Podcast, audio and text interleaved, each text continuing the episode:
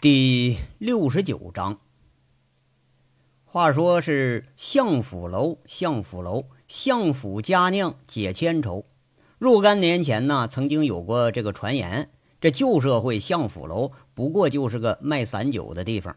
这种一脉相传的自酿低度高粱酒是微酸而且带甜，后味悠长，酒色浅红，历来在省城当地它是很有名气。最终还是登上了这大雅之堂。一些上了年纪的老人呢，即使是进不起这相府楼这种高档的饭店，但是还是得雇一些散装的相府佳酿，这个还是喝得起的。相府楼门厅的侧面啊，就挂着一幅古人畅饮图。据说这画的呢是唐代诗人杜牧啊，就是那个写“牧童遥指杏花村”那个杜牧。这明显这就是个托啊。这东西那比杏花村汾酒可是差的不是一个档次。不过呀，也没人去考究这东西的真伪。就像说每一个新开的景点都得要和一个什么名人呐扯上点关系似的。人靠衣装，东西靠包装。那几十年前的散酒小户，愣是被包装成了省城的第一师傅。天色微暮的时候，周玉辉静静地等在相府楼前。下午约了江记者下班以后啊，一块吃个饭。这江记者倒也不客气，一口就答应了。周玉慧早早就定下了桌子，跟景瑞霞呃提前二十分钟过来等着。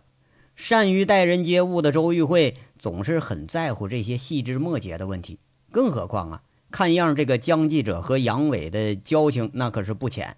周玉慧下意识的觉着，那还真就不能怠慢了人家。江叶落。如约而至了，坐着的出租车来的，换了个便装的江叶落一下车，顿时给人眼前一亮的感觉。蓬松的马尾巴头，一袭浅绿色的连衣裙，蹬着乳白色的凉鞋，走起路来那马尾巴甩着，扑面就给人一股很青春、很活力的感觉，绝对就是清纯玉女的表象。从路上到相府楼台阶这不远的距离，回头率绝对有百分之百。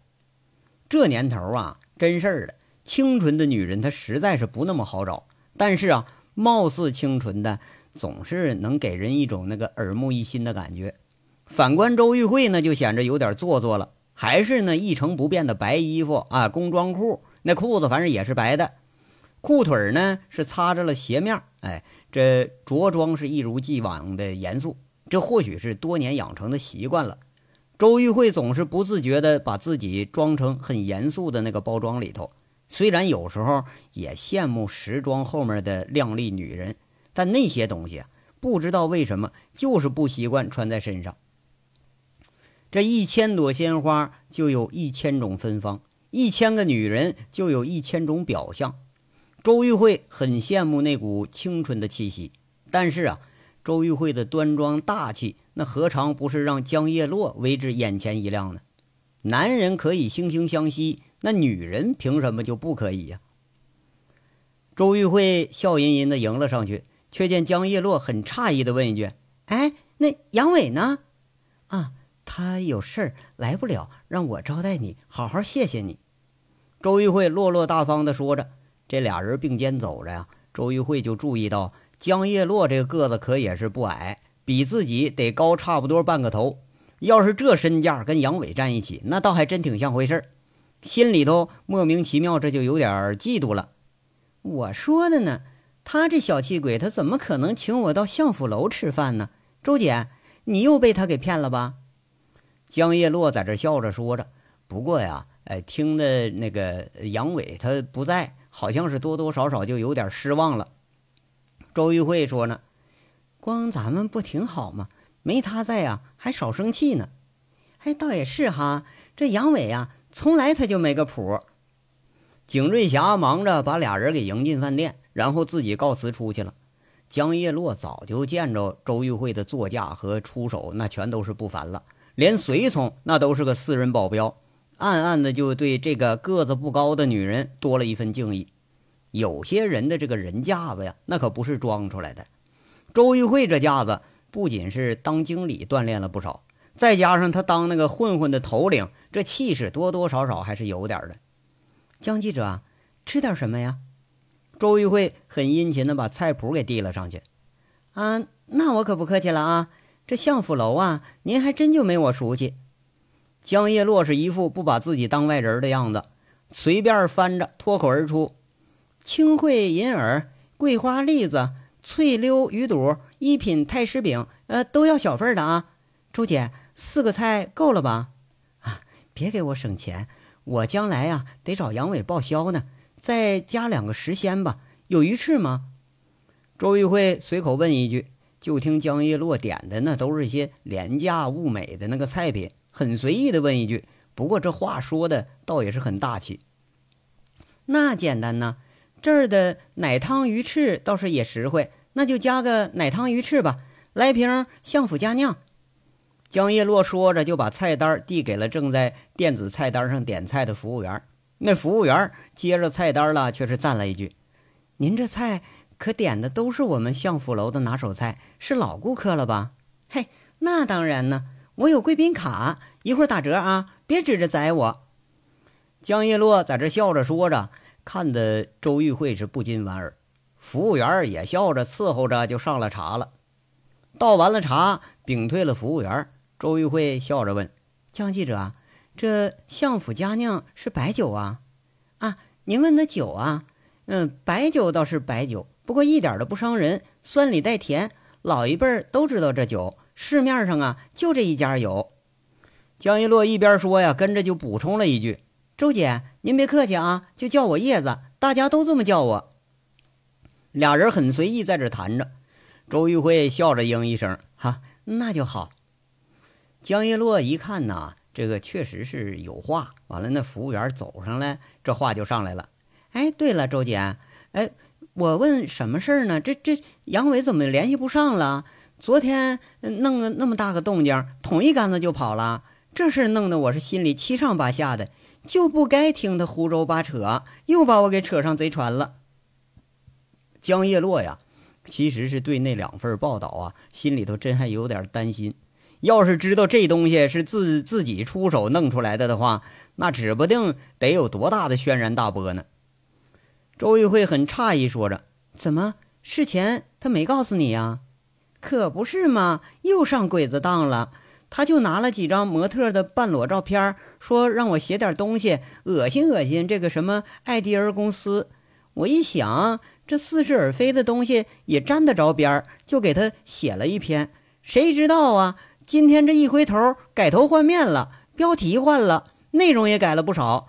这一篇呢，让他给改成三篇了。特别是那图片呢，一张比一张恶心，这弄得满城风雨的，我还真怕出什么事儿呢。哎，你看，你看啊，啊，是脱光了的艺术，还是赤裸裸的色情？哎，你说两年没见，他还真长进了啊！这标题多抓人眼球啊！江叶落有点后悔不迭呀，拿出一张报纸来给这周玉慧看来了。这话听得周玉慧是咯咯直笑。杨伟是最善于群策群力，哎，把五元他们几个那个二杆子往一起一凑，那还真能整出点像样东西。咱平心而论啊，这个东西经过几个人的手艺加工，那还真就是像模像样的。哎呀，没办法啊，我就怀疑啊，他。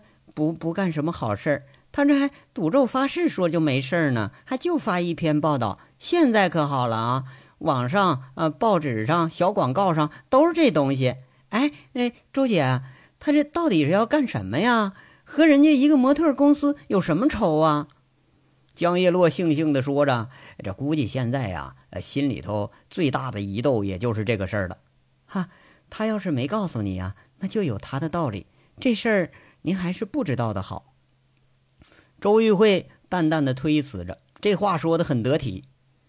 这江叶落呢，却是饶有兴致的看了看周玉慧，笑着说了：“嗯，周姐，我听这口气，你俩可快像是一家人了啊！这都替他开始保守起秘密来了。哎，什么呀？”周玉慧有点脸红了，掩饰似的在这端着茶杯，笑着说了：“我和他呀，就不是一路人。”再说了，人家红颜知己那么多，哪看得上我呀？江叶落一听这话，却是很有成见的说了：“嗨，这个你就不了解了。杨伟呀，那压根儿他就没有个审美观，哎，你对他好吧，他对你就好；你对他不好吧，他就对你呲牙咧嘴的。感情那事儿啊，对他来说就是乱七八糟的，要不也不能离婚。你知道韩雪不？就他前妻多漂亮一个人呢！哎，搁哪个男人他舍得扔啊？不过怎么说呢，他人可倒是个好人。周玉慧很诧异的问一句：“你你也认识韩雪啊？啊，那怎么不认识啊？我还认韩雪当姐姐呢。要不我刚见了杨伟，那叫姐夫来着。那不过后来呀，俩人都回大连，就没联系了。我这工作也忙。”上次见佟思瑶说他们离婚了，江叶落在这喝着茶水，笑着说着：“哎，一说起杨伟来呀，就有点笑的肚子疼那感觉。杨伟这糗事那是一箩筐一箩筐的。你也认识佟思瑶？”周玉慧这回更奇了几分了。切，老外了吧？我们两家爹妈那是世交，不过我俩关系不太好，是吗？那是为什么呀？您不知道，那佟思瑶从小就霸道，我比他小，他老欺负我，我也不让着他。原来在公安大院里头，就属他野蛮，一般男孩子都得让他给打哭了。我们打小啊，关系就没处好。这大了吧，干的还不是一行，来往的也少。不过呀，当警察都有那个怀疑人的综合症，看谁他都像嫌疑人，这个我最受不了了。这江叶落就开始数了佟思瑶的不是了，看来呀，对那个黑妹那是怨念不浅。周玉慧又被逗得咯咯直笑。这俩人说着说着，菜就上来了，清清淡淡的几份菜啊，倒也是入眼爽口。江叶落殷勤的给周玉慧斟着酒，解长解短的叫着。这俩人啊，还真就说的是不亦乐乎了。来，周姐，你尝尝这个一品太师饼，省城特产。我从小就爱吃，我妈在的时候还会做呢。这油和的软面，红薯打的底儿，女孩儿都爱吃这甜食，吃的人是直流口水。佟思瑶她嘴馋，小时候就吃我家饼的时候，才那叶子妹妹、叶子妹妹的叫呢。江叶落很殷勤地夹着饼给放到周玉慧的小盘子里，周玉慧她就有点诧异，有点受宠若惊的浅浅尝了一尝。这个什么味道吧，倒是不觉着，就感觉今天挺奇怪，怎么好像自己是客人，这江叶落才是主人呢？看看刚刚歇了嘴又开始吃的江叶落，周玉慧小心翼翼地问着：“叶子，我怎么觉着今天不是我请你呀？怎么这么客气？是不是有什么事儿啊？”江叶落啊，笑着抿抿嘴，很八卦地说着：“嘿，还真有事儿。”我问你一件事儿，你不许不告诉我啊！哈，那你问吧。周玉慧这儿也笑了。江叶落呀，笑吟吟，张嘴就一句：“那个杨伟是不是跟佟思瑶给谈上了？”哎呦，那这个我还真不清楚，不像啊。不过好像又有点那么个意思。你怎么知道的呀？周玉慧回答的是有点含糊，这个他还真就说不太清楚。不过呀，他也是最想知道这事儿。那还用说吗？为了佟思瑶这事儿，他跑前跑后的，还缩导着我去问我爸去。亏得我没去，我就没见他这么上心过。我想啊，俩人八成是谈上了。江叶落这话说的是很肯定。周玉慧听着听着，这脸就有点黑了，有点肃穆了。这个判断好像和自己判断的那是一样啊。不过接下来这转折就出乎意料了。就听江叶落评价着。他们俩呀，我看没戏。哎，您您不知道那佟思瑶他爸有多厉害，他妈呀比他爸还厉害。他爸妈那是二婚的，您不知道吧？他爸前头还有个男孩呢，人家妈死活就不让认，得到现在他爸都不敢认。我打小在院子里头，我就害怕他一家人。周玉慧很诧异的说着：“是吗，叶子？你跟我说这些是什么意思啊？”哎呀，您不常跟杨伟在一块儿不是吧？回去提醒提醒他，没戏啊！我不是故意拆人这一对儿啊，不过确实没戏。杨伟现在是不是黑社会分子吧？这倒先不说吧，就应了这个名儿，那人家爹妈死活也不能同意呀。这门不当户不对的，也太厉害点了吧？哎，就他那德行，非得大扫帚把他给赶出门去。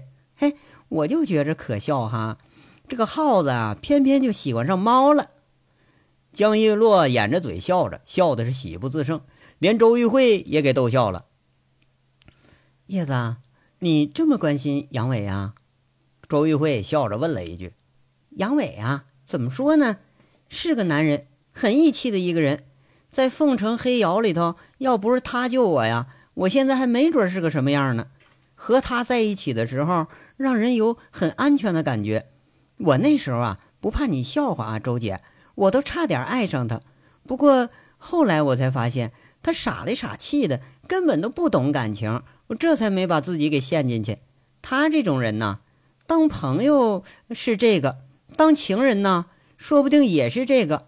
不过当老公就不行了，这人忒不靠谱啊，什么事都敢干。哎，周姐，我听说他回家放羊去了，真的假的呀？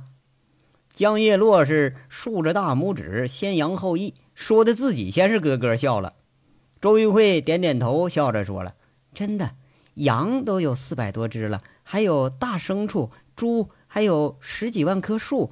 那牧场啊，像模像样的了。哟，是吗？这世界变化可真快。我见他时候啊，他穷的叮当响呢，一转眼这也是个小地主了。”江叶落还真有点奇怪，兴趣却是更大点了。啊，差不多。那牧场现在要说呀，也有个几百万的资产了，搁省城也算是个小富人了。周玉慧笑着评价了一句：“哎呦，那坏了，这下丢人丢大发了。”江叶落那个嘴一下停住了，好像想起什么事儿来似的，两眼里头啊尽是那个沮丧。怎么了？周玉慧笑着问着：“哎呀，第一次见面啊，我还很诚恳地问人家缺不缺钱呢。”我拽的呀，说我有十万块钱存款了，我就想着这人刚离婚，可怜呢，没准儿来找我借钱来，不好意思开口呢。哎呦呦呦！这江叶落说着说着，吐着舌头，那是一副大丫头的表情。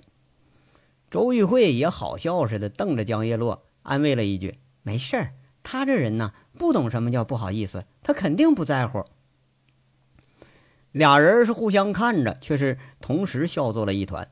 要说杨伟啊，还真就不知道什么他叫不好意思。这觥筹交错之间，两个女人喝着低度酒，谈性却是越来越浓。周玉慧自打从这凤城到首都，从首都又到国外，那见闻自然是不浅。哎，而江叶落呢，当了记者好几年了，这阅历也算得上是高于普通人。俩人啊，就这一个男人的话题是越扯越远，从杨伟说到了牧场，从牧场说到了经营，从经营说到股市，从股市又扯到了国际政治和经济。真到说一瓶酒见底儿啊，这话题还真就越来越多了。要说这人呢，三杯酒下肚，他话就多；那要是一瓶酒下肚，那话可就刹不住车了。周玉慧本来说准备吃完饭呢就回凤城。谁知道一顿饭，俩人扯了差不多有三个小时，颇为投缘。周玉慧她不但没走，而且还被江叶落邀请到了自己家里头，看样啊还要继续扯。咱再说说另一面，凤城这边，三六五列车在晚上七时到达凤城的时候，一张大网缓缓地拉开了帷幕。列车刚刚一停稳。从凤城大案组借调的三十名刑侦人员，就像出弦的箭一般，各自守着预定位置。门口守一个，上车一个，开始查找这目标人物。省队的特警是带着信号追踪，在这排查着。这个地方呢，它是一个中途站，停车时间只有十分钟。中途，铁路乘警根据传真的图片，在列车车厢里头已经搜索了一遍了，确实是一无所获。佟四瑶不死心呢，又定下了在凤城抓捕的方案。这一节一节的过去了，这下车的、待在车上的、这相向的人是不少，却是没有目标人物。如果说那列车要再开，可就到了省外了。这个地方这是最后一站。如果说要回来，那肯定是在这一列车顶上。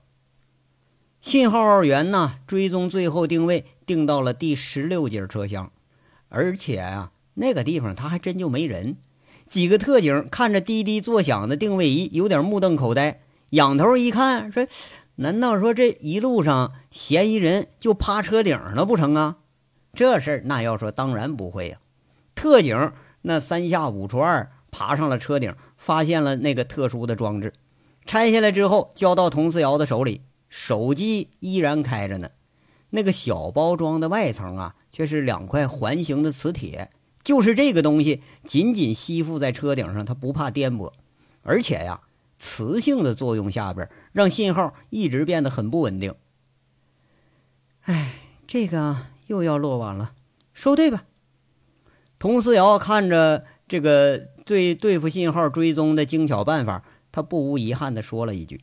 这几辆警车鸣着警笛，呼啸着离开了凤城火车站。火车站外边依然是人来人往。一个标记着“张记牛杂哥”的小吃摊上，一个秃头、肥脸、舔着肚子的大胖子。这人他不是王虎子，他还能是谁呀？他正把那大块的牛杂碎肉往嘴里头塞着呢。一看警察走远了，这才拨着号码一通了，含糊不清的说：“呃，哎呦，我说哥呀，你咋知道警察要上火车站来呢？哎。”抓抓谁呢？这这是啊，来他妈的好几十个人！哎呦，比抓咱们呢这阵势还大呢！嗯啊，别别管！呵，我去，我才懒得管呢！哎，哥哥呀，那你啥时候回来呀？啊，不不告我，不告我拉倒！我又不找你要钱呢，吓死你！王虎子说着呀。还要瞎扯呢，猛然发现电话已经断了，这才悻悻地说了：“哎呦，这哥是咋的了？跟大憨、二憨待时间长了，这话都说不明白了。”呃，去！王虎子又低头开始吃了，刚一吃，这电话又响了。王虎子还以为是同一个人呢，马上给放到耳朵边上，一听却传来是王大炮的声音，这就没好气了。哎，干干啥呢？吃饭也不让老子消停啊啊！呃，啥啥啥？洗澡去？啊不去！你你身上长毛了，你你天天洗呀？嗯，老子今天晚上回家抱儿子、搂老婆是睡觉去，少少烦我啊！他忙不迭把电话一挂。这王虎子一想啊，干脆就关机了。三下五除二吃完，又买了一大包的时鲜的水果，打了个车，急匆匆就往家里赶。这家里头啊，老大都上幼儿园了，老二啊也能满地跑了。出门待的时间长了，还真就挺想得慌。这男人呐，玩久了，最终还是要回家的。就连王虎子这蠢人，他也不例外。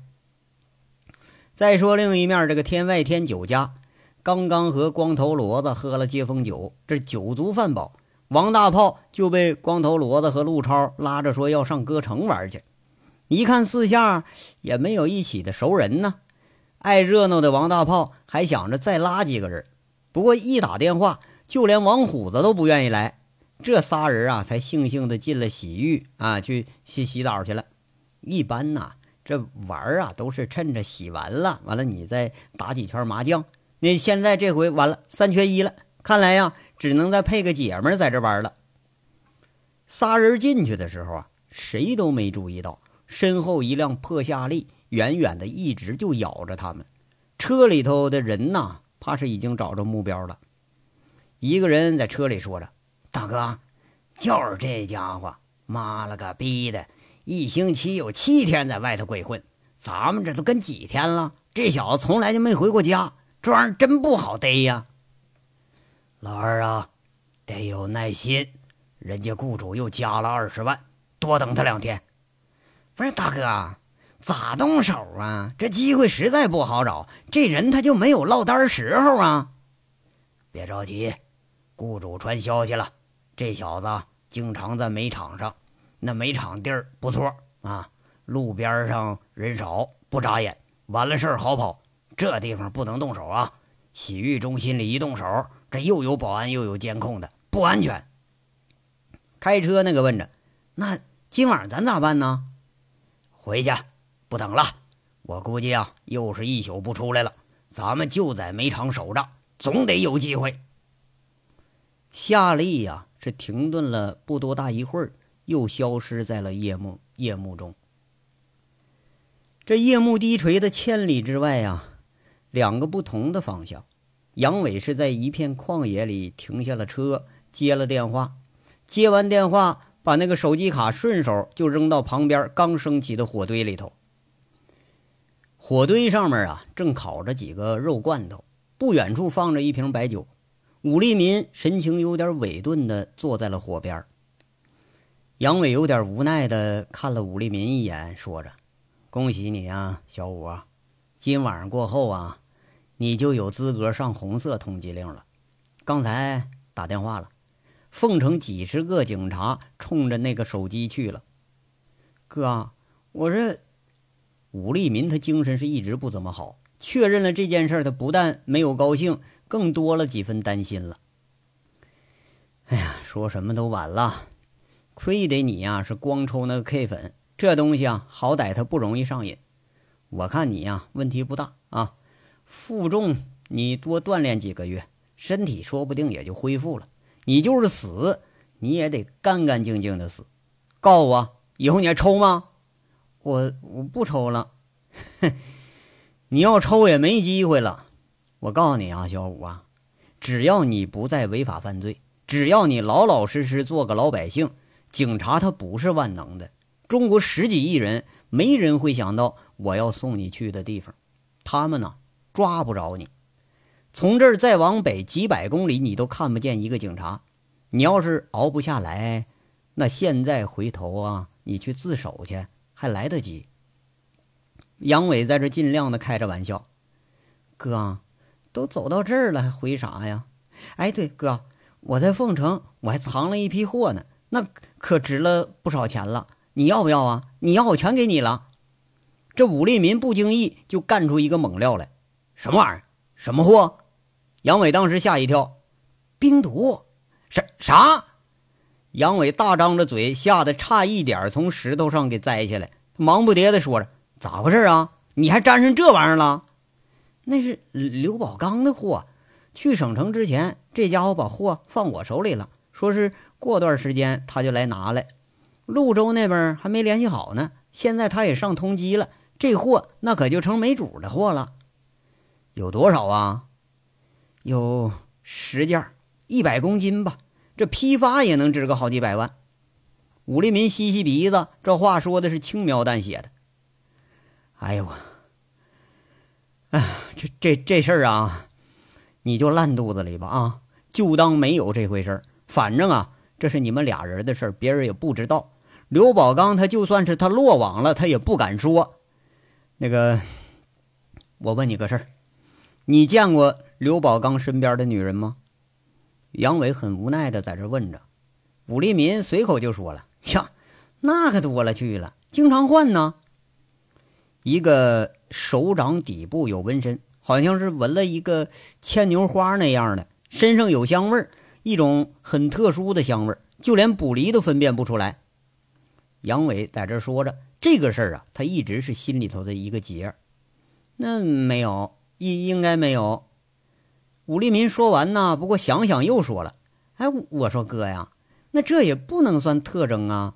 纹身现在可以用药水给它洗掉，那体香也可以通过香薰疗法它改变呢。”杨伟很诧异，问着：“什什么玩意儿？什么熏？”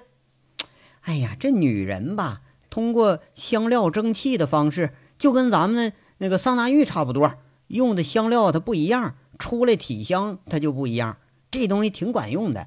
别说女人那几天那个味道啊，就是有狐臭，她都能给你盖住。武立民一说女人，这倒还是挺在行。嘿，哎呀，你小子这东西倒是挺在行啊！哎呀，吃吧啊，今天晚上啊不休息了，再走一夜，你多吃点吧。杨伟开了一盒罐头，递给小五，他就着白酒，这就开吃了。吃着吃着，杨伟又问一句：“哎，小五啊。”这个刘宝刚他没胁迫你吧？没有，凤城这边他不熟，对我们还挺客气。再说我们出货量也大，钱也利索，这两年一直也没啥事儿。武立民说完，这杨伟就感觉奇怪了，不是这小子哪来的这本事啊？怎么还鼓捣这玩意儿呢？我看这人他不像说脑袋很灵的人呢。这记忆里头啊，刘宝刚跟张东猛就差不多，是个狠角色，但绝对不应该是个聪明的角色。武立民今天好像就是想要让杨伟刮目相看似的，又爆出一句：“哎呀，不是他干的。”嗯，你怎么知道的呢？问题在那个加工成品的纸上，那纸我认识。纸？哎，对，就凤城特有的一种纸，冰粉呐，那个挥发性强，外层密封包装啊，需要一种不透水的蜡纸。这种纸虽然说各地都有，但是奉城的是麦秸秆打浆成的纸。这纸的颜色和纸质跟其他地方有区别，一般人分辨不出来，就像都知道是黑色似的。但是光这个黑色，它就有三十六种黑，那是不一样的。武立民说话这口气是相当的专业了，不是这些你你怎么分辨出来的呀？杨伟是越听越奇怪，哈，我家就是造纸厂的，我爸妈原来都是造纸厂工作。从小就叠东西玩，就用这个，当然能分出来。国营造纸厂虽然是关了吧，可地方私人小厂子不少，这纸的做工啊还是差不多的，一摸就能分出来。这个呀，杨伟他倒是知道这事儿，但是他也不敢再往下问了，就是因为这下岗，父母离婚，人家小五才成了爹不亲娘不爱的野孩子了。他一转念又问：“那你这意思？”这东西不是刘宝刚加工的，哎呀，就他那猪脑袋，能用下脚料做摇头丸，那都顶破天了。做冰毒纯度那么高，技术、设备、原料那要求都高。哎，再让你投胎几回，他都做不出来。就凭那个纸啊，我就知道，这东西啊，不是在潞州做的，肯定是在凤城当地就有窝点儿。话说这个制毒啊，杨伟是比谁都了解。他奇怪的说着：“不能吧？这东西在南部沿海地区倒是有，内陆那可就少见了。这加工冰毒的废水，那一排出来可是相当的臭，那根本就掩饰不住啊。那要说我也纳闷这事儿呢，好几家找我要冰毒粉，我还就拿不出来，只能介绍给刘宝刚。他妈的，这钱都让他挣了。”武立民一边说话呀，他好像还有几分不甘。杨伟吃着罐头，却是忘了往嘴里放了，不知道在那想什么呢。武立民说半天也没见回音啊，捅捅杨伟的胳膊，问着：“哥，怎怎么了？”呃，不成熟。